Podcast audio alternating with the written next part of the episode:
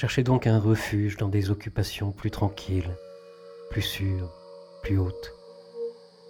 Vos soins à ce que les arrivages de blé s'effectuent sans fraude ni négligence, pour qu'ils soient soigneusement emmagasinés dans les greniers, de peur qu'ils tournent et se gâtent par l'humidité, pour que la mesure et le poids s'y retrouvent. Pensez-vous que ces soins puissent être comparés à ces études sublimes et sacrées qui vont vous révéler la nature des dieux, leurs plaisirs, leurs conditions, leurs formes, qui vous feront connaître le sort qui attend notre âme et le lieu où nous placera la nature une fois démunie de notre corps, et quelle puissance soutient au milieu de l'espace les éléments les plus lourds, suspend au-dessus les plus légers et vient placer le feu au sommet de la sphère, lançant les étoiles sur leur chemin, produisant tellement de phénomènes emplis de merveilles.